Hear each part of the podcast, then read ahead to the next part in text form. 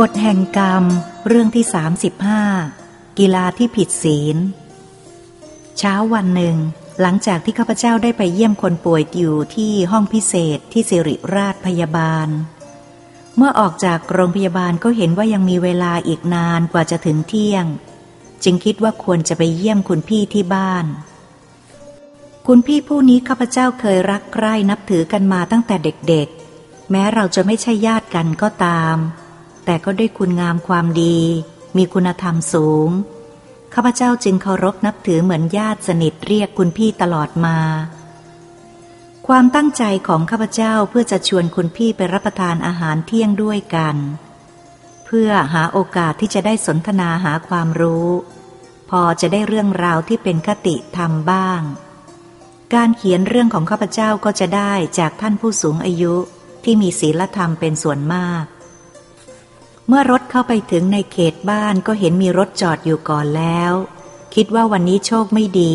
คุณพี่มีแขกอยู่ด้วย จึงได้จอดรถแอบไว้ทางหนึ่ง แล้วก็เดินลงไปถามคนในบ้านดู ก็ทราบว่าคุณพี่กำลังมีผู้สนทนาอยู่ในห้องรับแขก จึงสั่งให้คนในบ้านช่วยบอกคุณพี่ด้วยว่า วันหลังจะมาใหม่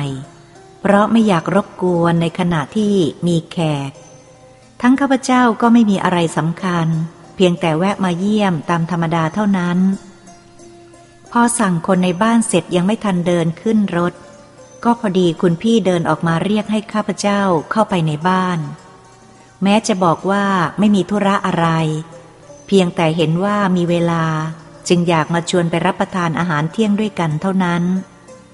เมื่อเห็นว่ามีแขก เลยไม่อยากรบกวน แล้ววันหลังจะมาใหม่ คุณพี่รีบเดินออกมาจับแขนข้าพเจ้า ครึ่งลากครึ่งจูงเข้าไป เพราะถือว่ากันเอง แล้วพูดว่า นี่ถ้าพี่ออกมาไม่ทัน เธอคงกลับไปแล้ว พี่คงเสียใจมาก เพราะกำลังดีใจที่ได้ทราบว่าเธอมาแล้ว คิดว่าช่างเหมาะกับเวลาเหมือนมีอะไรมาดนใจ เรากำลังบน่นและพูดถึงเธอยังไม่ทันจะขาดปากเลย เพราะมีหลายท่านอยากรู้จัก วันนี้พี่จะไม่ปล่อยให้เธอกลับง่ายๆหรอก ต้องกินข้าวเที่ยง และข้าวเย็นที่บ้านพี่ เรื่องอาหารปล่อยเป็นเรื่องของพี่เอง ว่าแล้วคุณพี่ก็เดินนำหน้าข้าพเจ้าเข้าไปในบ้าน ข้าพเจ้าจึงบอกว่า ผมเห็นว่าจะรบกวนคุณพี่ให้เสียเวลาการงาน เรากันเองจะมาหากันเมื่อไหร่ก็ได้ จึงคิดว่าจะกลับไปก่อน แล้วหาโอกาสมาใหม่ เมื่อคุณพี่มีเวลาว่าง จะได้สนทนากันนานๆ คุณพี่ได้ฟังเช่นนั้นก็หัวเราะแล้วพูดว่า เธอเข้าใจผิด แขกที่มาหาพี่วันนี้ล้วนแต่มีวัยเกินกว่าที่จะเป็นนักธุรกิจ แต่ก็ครบกระเสียนแล้ว และทุกคนก็วางธุรกิจไม่หลงไหลในทางโลก หมดความโลภยินดียินร้าย หวังจะใช้เวลาที่เหลืออยู่เพื่อศึกษาหาความรู้ ในทางธรรม ให้เป็นประโยชน์กับตนเองในบ้านปลายของชีวิต เป็นความไม่ประมาท อยากจะใช้เวลาสติปัญญาที่มีเหลือทั้งหมดเพื่อแสวงหาในทางธรรม เป็นเครื่องนำทางออกจากโลกนี้เมื่อถึงเวลา แขกของคุณพี่ทุกคนวันนี้มีอาวุโส บางท่านก็มีอายุผ่านหกรอบมาแล้ว แก่กว่าเธอแต่ยังแข็งแรง ในรุ่นเรานี้ก็ยังเห็นมีแต่เธอคนเดียวที่ยังวุ่นในธุรกิจทางโลกอีกมาก เห็นเคยพูดว่าเมื่ออายุครบห้ารอบแล้วจะปลดตัวเองเพื่อพักผ่อน ใช้บั้นปลายของชีวิตให้เป็นประโยชน์ เพื่อศึกษาหาความสงบทางใจ นี่ก็เลยห้ารอบมาแล้ว แต่ก็ยังไม่เห็นว่าจะเป็นไปได้ คุณพี่พูดแล้วก็ยิ้ม คล้ายกับว่าข้าพเจ้า ดีแต่พูด ข้าพเจ้าต้องถอนหายใจแล้วพูดว่า คุณพี่ก็รู้แล้วทุกสิ่งทุกอย่างในโลกนี้ มันไม่ได้อยู่ในอำนาจตามที่เราตั้งใจไว้ ไม่มีอะไรแน่นอน มันเปลี่ยนแปลงไปอย่างที่เราคิดไม่ถึง เมื่อถึงเวลาว่าจะไม่มีอุปสรรคอะไรเกิดขึ้น มันก็ไม่เป็นไปตามที่ตั้งใจไว้เดิม จะเรียกว่าคว้างงูไม่พ้นคอก็ไม่ผิด การหาคนที่ไว้วางใจได้ และเข้มแข็งต่อการงาน ไม่ใช่ของทำได้ง่าย ๆ คนดีมีศีลธรรมหายาก ขืนปล่อยมือไว้นี้ ก็จะยุ่งยากลำบากใจในภายหลัง เหมือนขี่อยู่บนหลังเสือ ยังหาโอกาสลงไม่ได้ นึกซิว่าเราเคยสร้างกรรมไว้ ยังใช้หนี้กรรมไม่หมด คิดเช่นนั้นก็ทำให้สบายใจดี เลยไม่ได้หวังไว้ล่วงหน้าว่าจะพักเมื่อใดอีก สุดแต่กุศลเมื่อใดก็เมื่อนั้น แต่เวลานี้ผมได้พยายามปลีกตัว ไม่ได้หมกมุ่นในกิจการงานมากเกินไปนัก หาเวลาปลีกตัวมาเขียนหนังสือ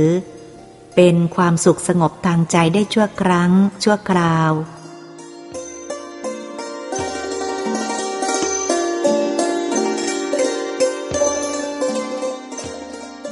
คุณพี่พยักหน้า ช้าๆ อย่างใช้ความคิด แล้วพูดว่า พี่เห็นใจเธอที่ตั้งใจไว้แล้ว ยังไม่สมหวัง แต่ก็ยังดีที่มีเวลาปลีกตัวออกมาขีดเขียนให้เป็นชิ้นเป็นอัน จะได้เป็นอนุสรณ์ของชีวิต เป็นพลเมืองดีที่ทำประโยชน์ไว้ นับว่าไม่เสียชาติเกิด เอาละเราอย่ามัวพูดเรื่องส่วนตัวให้เสียเวลาเลย เพราะมีผู้สนใจอยากรู้จักตัวเธอกำลังคอยอยู่ ถ้าเธอได้รู้จักแขกของพี่คงชอบมาก หากมีโอกาสสนทนากัน คิดว่าคงมีความพอใจไม่น้อย เพราะท่านเหล่านี้ต่างมีความสนใจในทางเดียวกับเรา คงเข้าใจกันได้ดี เพราะจิตใจอยู่ในระดับเดียวกัน และทุกคนก็ผ่านโลกมามาก พี่คิดว่าวันนี้คงคุยกันสนุกแน่ เมื่อพูดแล้วคุณพี่ก็ได้เล่าประวัติย่อๆของคุณวุฒิของท่านเหล่านั้นให้ข้าพเจ้าทราบ บางท่านข้าพเจ้า ก็เคยได้ยินชื่อเสียง และคุณงามความดีของท่านมาแล้ว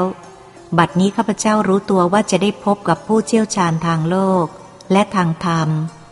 และเป็นผู้ที่ผ่านการงานและชีวิตมามากกว่าข้าพเจ้า จึงรู้สึกตัวเองเล็กลงไป เหมือนเด็กนักเรียน เมื่อเทียบด้วยวัยและความรู้ข้าพเจ้าก็ต่ำกว่าท่านมาก จึงคิดว่าเมื่อเข้าใกล้ชิดผู้ใหญ่ก็ควรจะรู้จักประมาณตัวข้าพเจ้าจึงพูดกับคุณพี่ว่า ผมอ่อนทั้งวิชาความรู้ทั้งทางโลกและทางธรรม อย่าให้ผมไปตีตนเสมอท่านเหล่านั้นเลยทำให้ผมกระดากและละอายใจ ปล่อยให้ผมกลับก่อนดีกว่า วันหลังค่อยมาใหม่ ยังไม่ทันที่ข้าพเจ้าจะพูดจบ คุณพี่คงหมั่นไส้ นึกว่าข้าพเจ้าเล่นตัว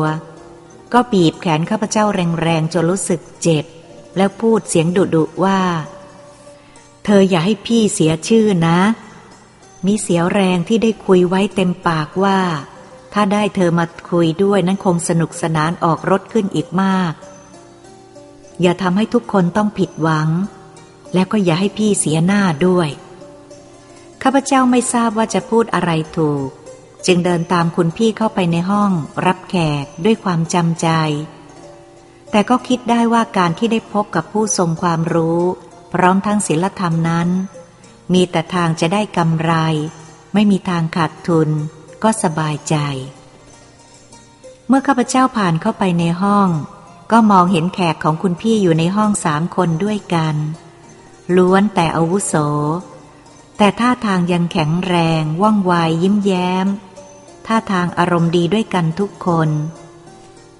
เมื่อเห็นท่านลุกขึ้นยืน ข้าพเจ้าก็รีบก้มลงทำความเคารพท่านก่อน เป็นการคารวะผู้ใหญ่ ก่อนที่คุณพี่จะแนะนำให้รู้จัก เพราะข้าพเจ้าถือว่าการอ่อนน้อมถ่อมตน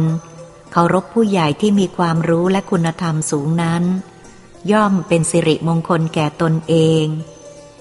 เมื่อเห็นท่านอารมณ์ดีทักทายอย่างสนิทสนมทำให้รู้สึกสบายใจขึ้นมาก เพราะแสดงถึงการต้อนรับอย่างเป็นกันเอง เมื่อได้รู้จักท่านเหล่านั้นแล้ว ก็นึกชมอยู่ในใจว่า ถ้าหากคุณพี่ไม่บอกข้าพเจ้าล่วงหน้าก่อนว่าบางท่าน มีวัยแก่กว่าข้าพเจ้าแล้ว ก็คงทายอายุท่านไม่ถูก เพราะทุกท่านล้วนแต่มีดวงหน้า อิ่มเอิบ กิริยาท่าทางตลอดจนผิวพรรณอ่อนกว่าอายุจริง อดนึกไม่ได้ว่า การศึกษาธรรมคงจะทำให้จิตใจผ่องใส ห่างจากความทุกข์ ห่างจากความกังวล ห่างจากปัญหายุ่งยากแสวงหาความสุขจากแสงแห่งธรรมะทำให้จิตใจสงบ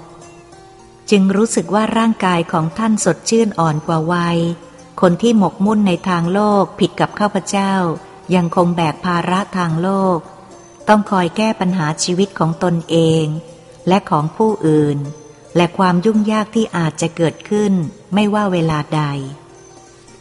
จากนั้นคุณพี่ก็ได้แนะนำให้ข้าพเจ้ารู้จักแขกคนที่หนึ่ง อดีตเคยเป็นข้าราชการตำแหน่งสูง มีหน้าที่สำคัญ เคยผ่านต่างประเทศมาแล้ว รู้สึกว่าเป็นผู้ที่มีอาวุโสที่สุดในที่นั้น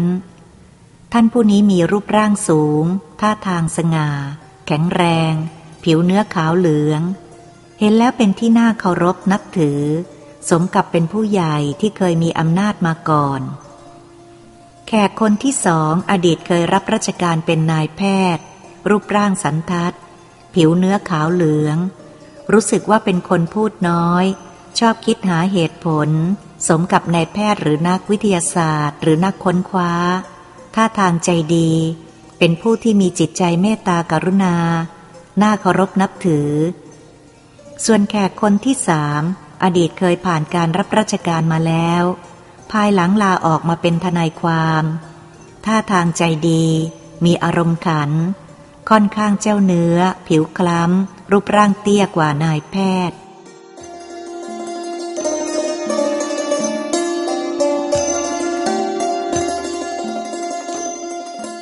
ทั้งสามท่านให้ความคุ้นเคยกับข้าพเจ้าอย่างรวดเร็ว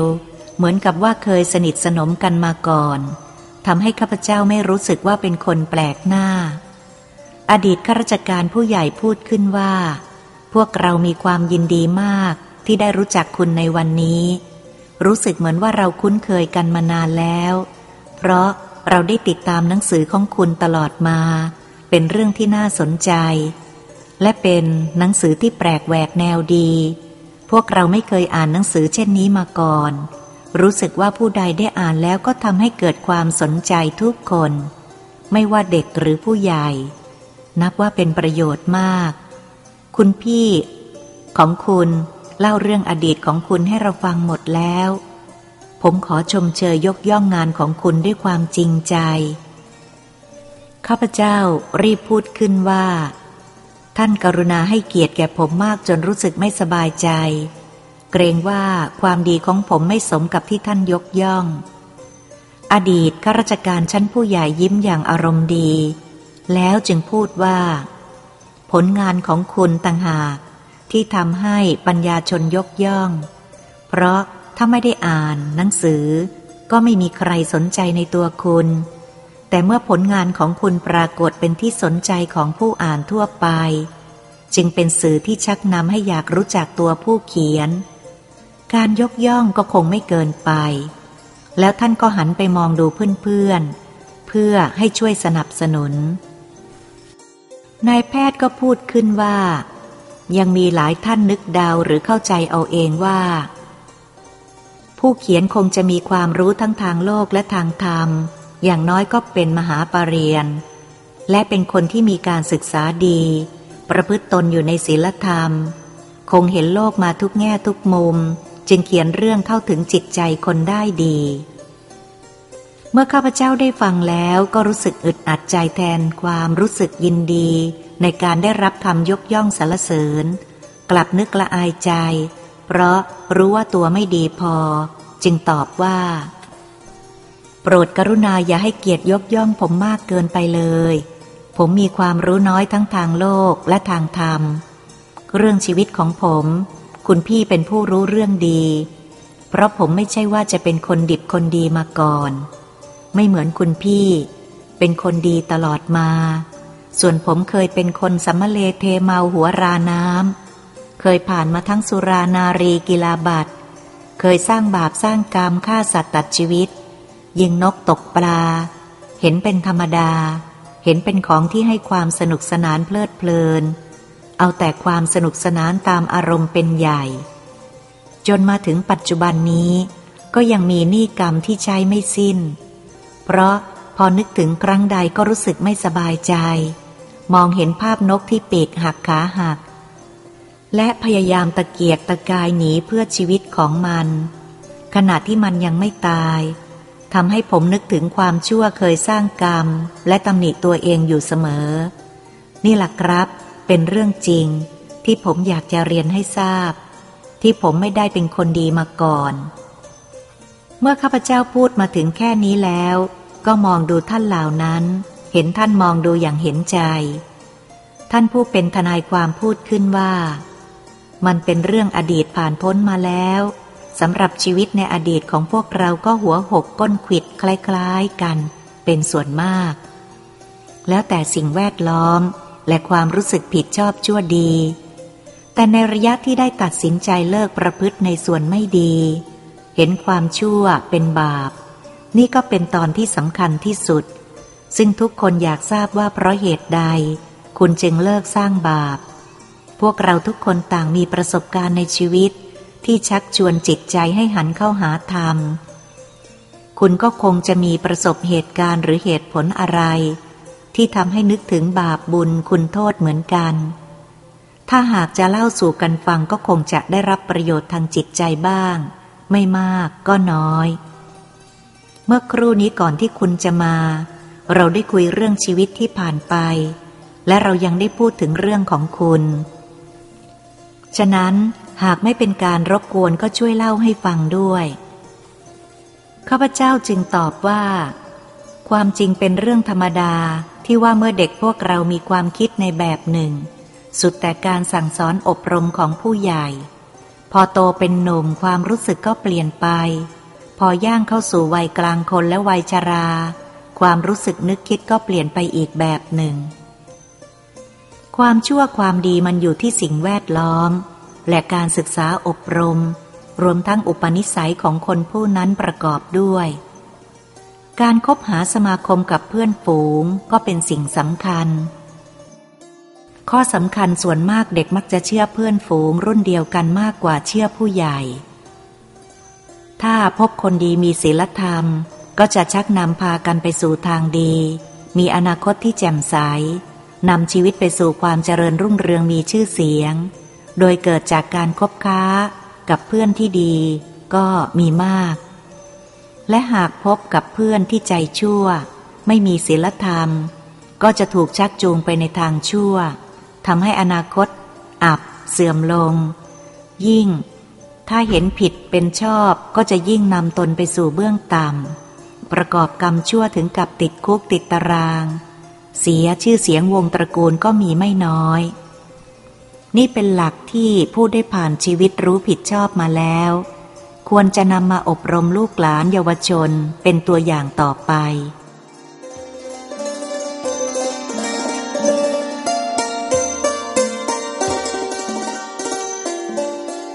ผมยินดีจะเล่าเรื่องชีวิต จะละบาปในทางการฆ่าสัตว์ตัดชีวิต และความรู้สึกผิดชอบที่เกิดขึ้นภายหลังว่าเป็นอย่างไร เครื่องมือที่ผมใช้ในการทำบาปคืออาวุธปืน ผมมีปืนขนาดต่างๆ ในนามของผมห้ากระบอก นับแต่ปืนอัดลม ลูกซองเดียว และคู่ขนาดต่างๆกันสำหรับล่าสัตว์เล็กสัตว์ใหญ่ตามกำลังแรงของอาวุธ ตามธรรมดาปืนใช้แล้วก็ต้อง ล้างทำความสะอาดเสมอ วันหนึ่งผมได้เอาปืนอัดลม BSA เบอร์สองออกมาเปลี่ยนสปริงใหม่ เพราะสปริงอันเก่าใช้มานานกำลังหย่อนและอ่อนลง เสื่อมคุณภาพถอดชิ้นส่วนออกมาทำความสะอาด เปลี่ยนสปริงแล้วก็ประกอบใส่อย่างเดิมจนเรียบร้อย จึงตั้งศูนย์ลองกำลังสปริงใหม่ เพื่อประกอบแล้วผมก็มองหาเป้า ที่จะลองทางปืน ก็ไม่เห็นอะไรพอที่จะทดลองยิงได้ แต่พอมองไปเห็นนกกางเขนเกาะอยู่บนกิ่งต้น แคริมรั้วบ้าน ระยะไกลพอสมควร ผมก็หยิบปืนใส่ลูกแล้วก็กดสปริงลง ขึ้นนก แล้วก็เล็งไปที่นกกางเขนตัวน้อยนั้น เป็นเป้าหมายเหนียวไกลปืนปล่อยลูกกระสุนออกจากลำกล้อง ความจริงก็ไม่นึกว่าจะตรงเป้าหมาย เพราะมันไกลเกินไป ทั้งยังตั้งศูนย์ใหม่คงยังไม่เที่ยง เมื่อยิงไปแล้วก็นึกได้ว่าทำไมเราต้องเอานกที่มีชีวิตเป็นเป้าหมาย เพราะเมื่อยิงแล้วก็ทำอะไรกินไม่ได้ เป็นการทำร้ายชีวิตสัตว์โดยเปล่าประโยชน์ แต่พอเห็นนกตัวนั้นบินทลาไปเกาะกิ่งแคกิ่งหนึ่งห่างออกไปหลายศอก ไม่มีท่าทางว่าจะถูกกระสุน ใจก็ค่อยสบายขึ้น นึกว่าพ้นเคราะห์ไปที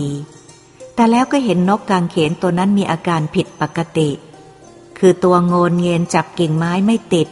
แล้วก็พลัดจากกิ่งไม้ตกลงไปนอนอยู่ที่โคนต้น ผมใจหายรีบวิ่งออกไปดู ผมจับตัวนกขึ้นมาพิจารณาอย่างทนุถนอม นึกว่าขามันหัก ก็พยายามช่วยมัน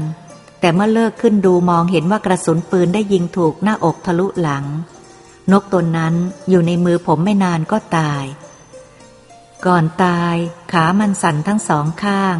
คงเป็นอาการที่แสดงความเจ็บปวดอย่างที่สุด ผมรู้สึกเศร้าใจอย่างบอกไม่ถูก นกตัวนี้ตายเพราะน้ำมือของผมแท้ๆ ผมเคยยิงนก นับเป็นร้อยๆ โดยไม่เคยมีความรู้สึกเหมือนครั้งนี้เลย แต่ทำไมนกน้อยตัวนี้ จึงทำให้ผมเศร้าใจไม่รู้หาย เห็นเป็นเพราะว่านกตัวนี้อยู่ในบ้านผม มันหวังพึ่งบารมีคุ้มครองให้ความร่มเย็น แต่ผมกลับมาทำลายชีวิตมันเสียเช่นนี้ คิดแล้วก็เสียใจ แม่ครัวของผมแกบอกว่า ที่หลังคา มีนกกังเขนคู่หนึ่งอยู่มานานแล้ว ตัวที่ถูกยิงคิดว่าเป็นตัวผู้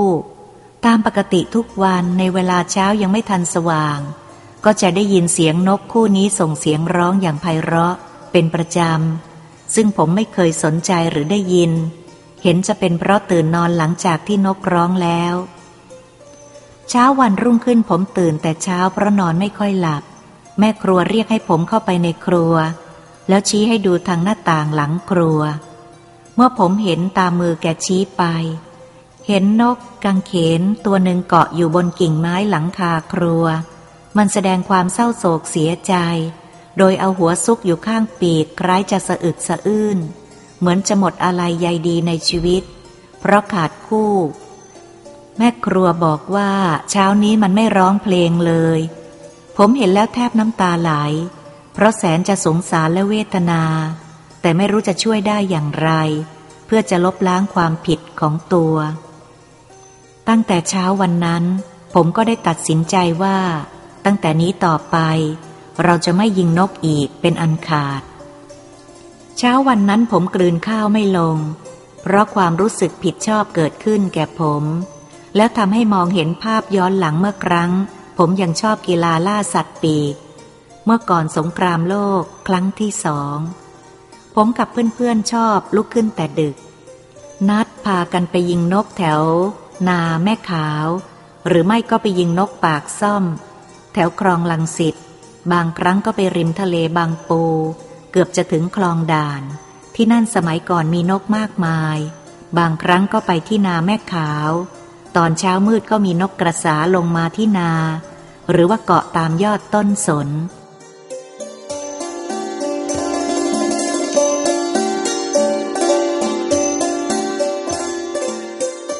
การยิงนกกระสานั้นเป็นของยาก เพราะมันฉลาดไม่ยอมให้เข้าใกล้ แต่เราก็มักจะหลบซ่อนอยู่ก่อน สว่างในสถานที่ที่นกกระสาเคยลง พอได้เวลามันก็บินมาหากิน ก็ยิงได้แทบทุกครั้ง นกอีกชนิดหนึ่งที่มีมากในตอนเช้าที่ชายทะเลบางปู คือนกตีนเทียน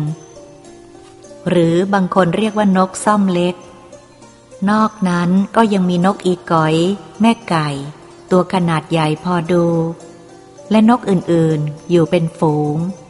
นกพวกนี้ชอบอยู่ตามหัวแหลมชายทะเล คอยวิ่งไล่ ลูกกุ้ง ลูกปลากินเป็นอาหาร ตามธรรมชาติของนกทะเล เสียงมันร้องไพเราะ คู่ไปกับเสียงซ่าๆของคลื่น ที่ม้วนตัวเข้ากระทบชายฝั่ง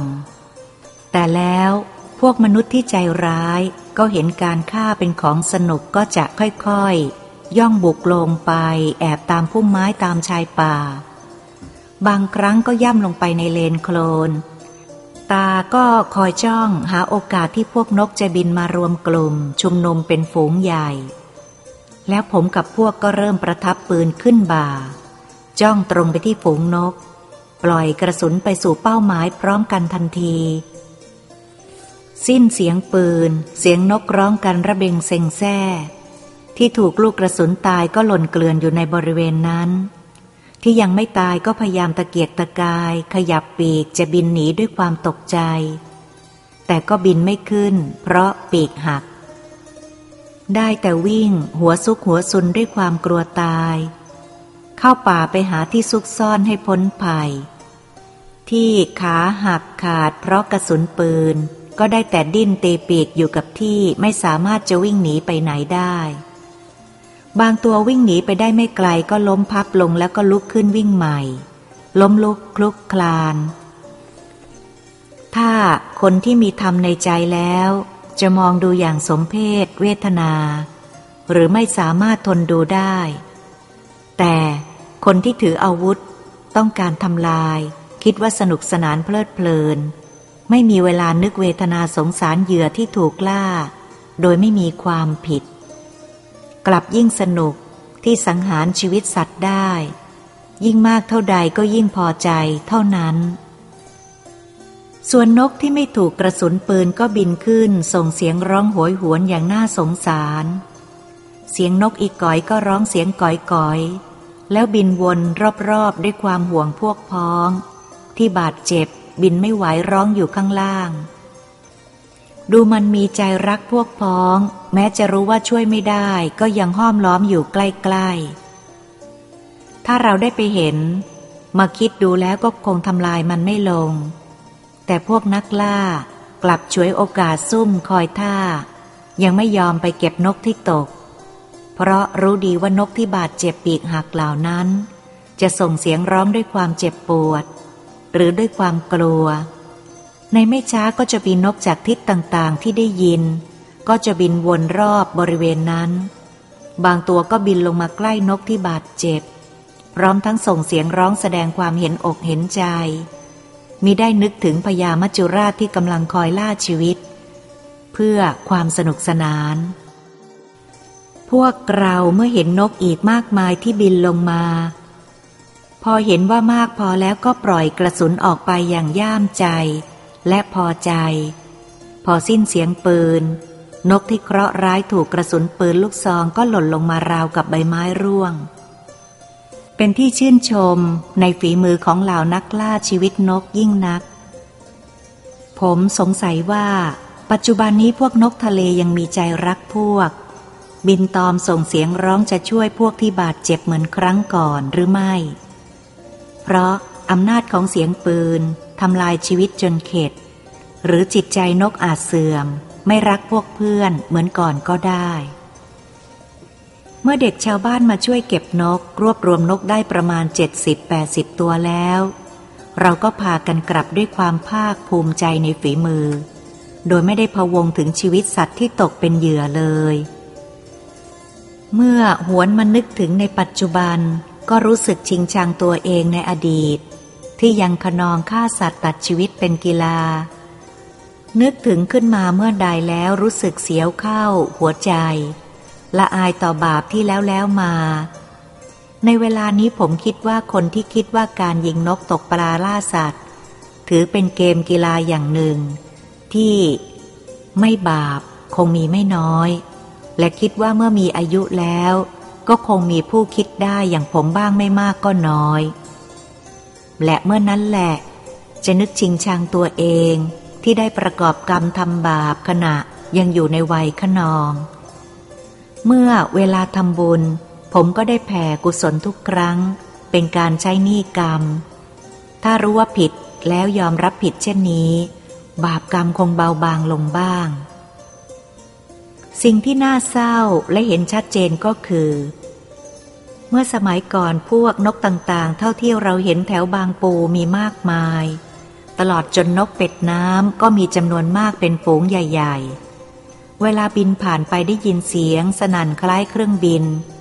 และพวกนกทะเลที่เคยได้ยินเสียงร้องอยู่ตลอดเวลา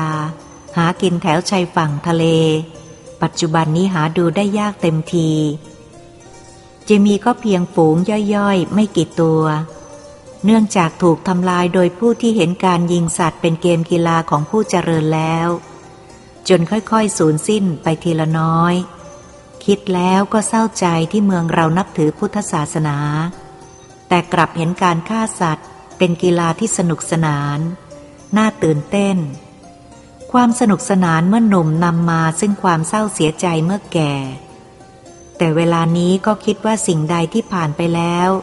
ก็ขอให้ผ่านไป เหลือไว้แต่เพียงบทเรียนเพื่อสั่งสอนลูกหลาน ก็ค่อยสบายใจขึ้น